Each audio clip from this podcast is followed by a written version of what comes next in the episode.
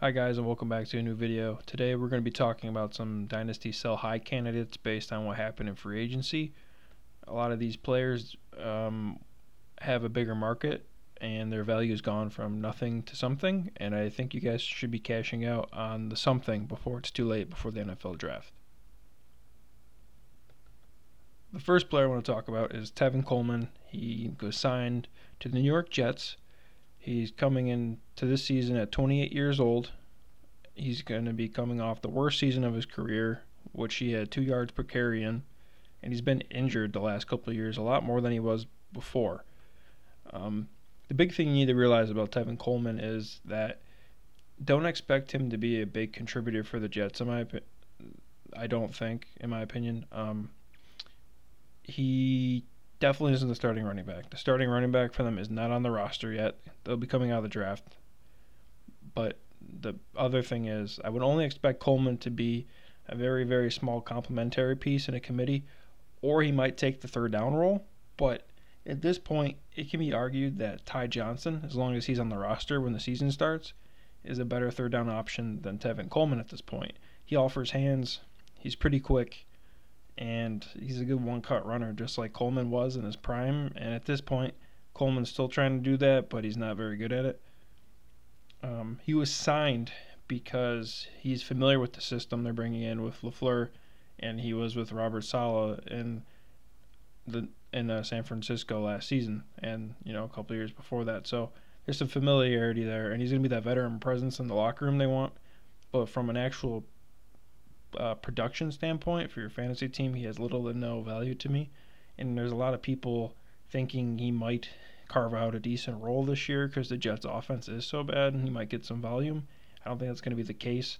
He'll probably end up being injured by week three, like normal.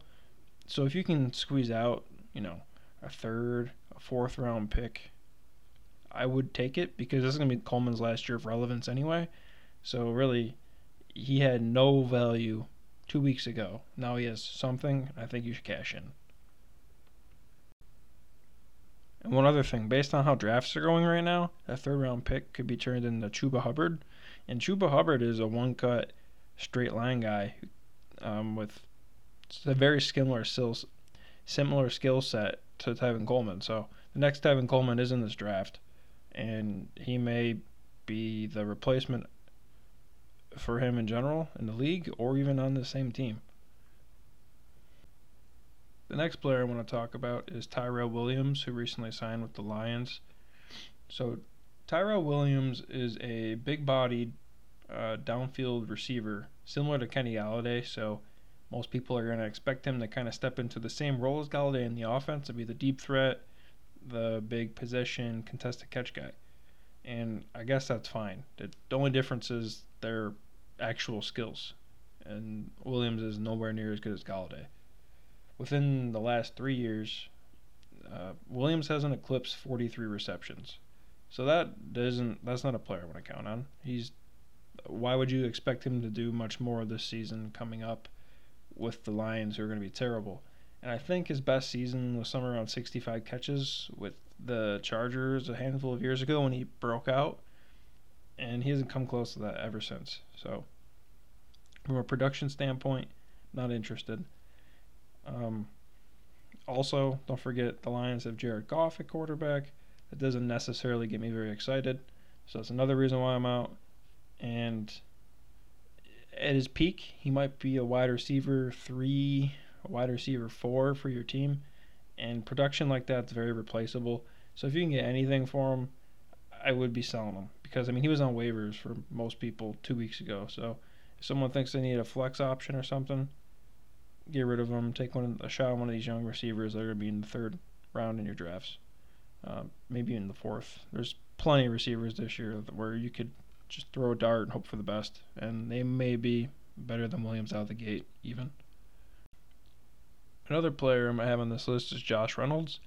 And I think Josh Reynolds actually might be on some people's buy lists, but I'm on the complete opposite spectrum for this one. Um, right now, he looks to be the number two option in the Titans' offense, but I don't expect that to be the case going into the season.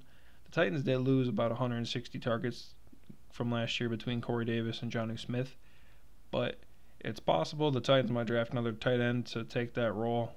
Um, they might let Firkser just become the every down starter and see what he can do.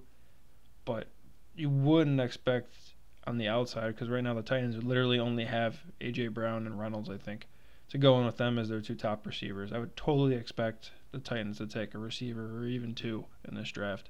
Uh, maybe like a traditional slot and another outside guy.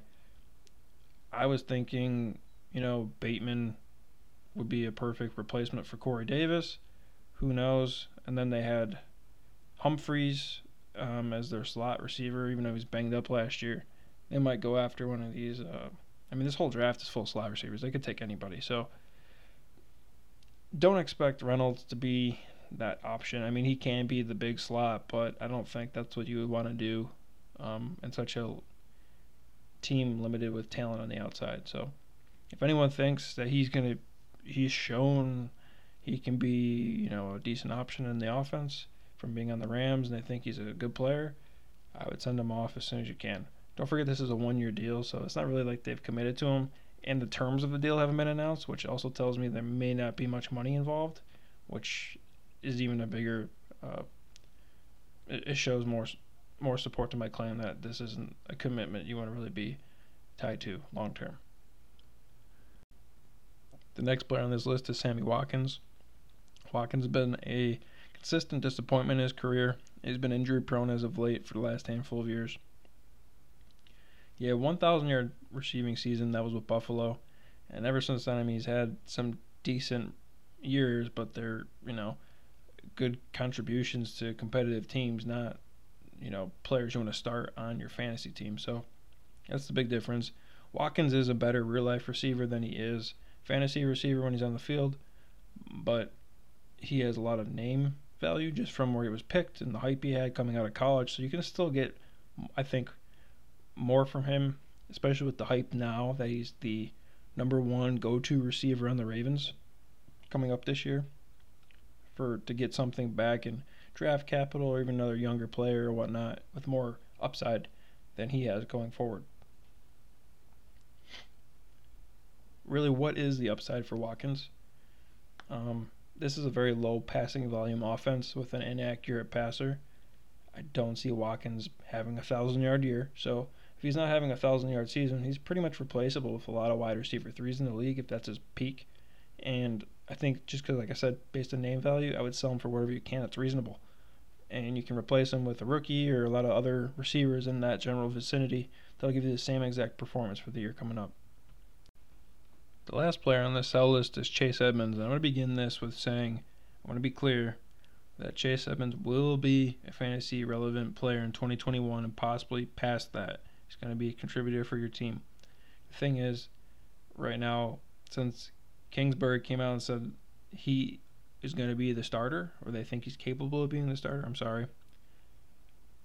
I think you should take advantage of that and anyone in your league that believes, you know, now is the time Edmonds is going to get a shot because he's been in the field, he's been good, blah, blah, blah. I think you should send him off for a number of reasons. First thing is, they're, they're definitely going to end up drafting another running back. If they're not, or if they do, it's going to be more for a special teams role or a third stringer role. And what's going to happen is Eno Benjamin's going to end up maybe becoming a relevant player this year because he did have a good season a couple years ago in college he fell off his last year in college a little bit, and he fell in the drafts because he's small, not the fastest player, but he is a good fit for their system. And I think measurable wise, he's real. Uh, he's just, he's on par with Edmonds. So there's no reason why they can't be a one A one B in that system, and kind of complement each other pretty well, and not really have any glaring holes to either of their games to fit that scheme. The other thing is too, there's a lot of just hype in the fantasy community now about Eno Benjamin. He was a solid player for you last year. I think it was a middle of the pack RB three, um, flex op- flex option. And if you got people thinking between all the hype he's getting, a lot of posts, videos, forums, whatever you follow, every form of social media has been saying maybe buy him now. Well, now the, that price has caught up. So since that price is at its absolute peak, now would be a good time to sell because I don't think he's going to live up to some of these um, standards people are putting out. That's the right word. These goals.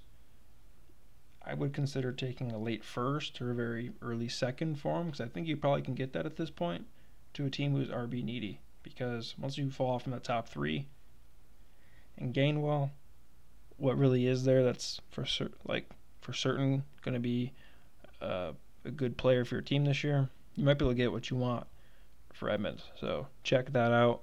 Explore trading him. These are my five recommended players I would sell before this season and specifically within the next couple weeks before the draft. Let me know what you think in the comments below and please subscribe.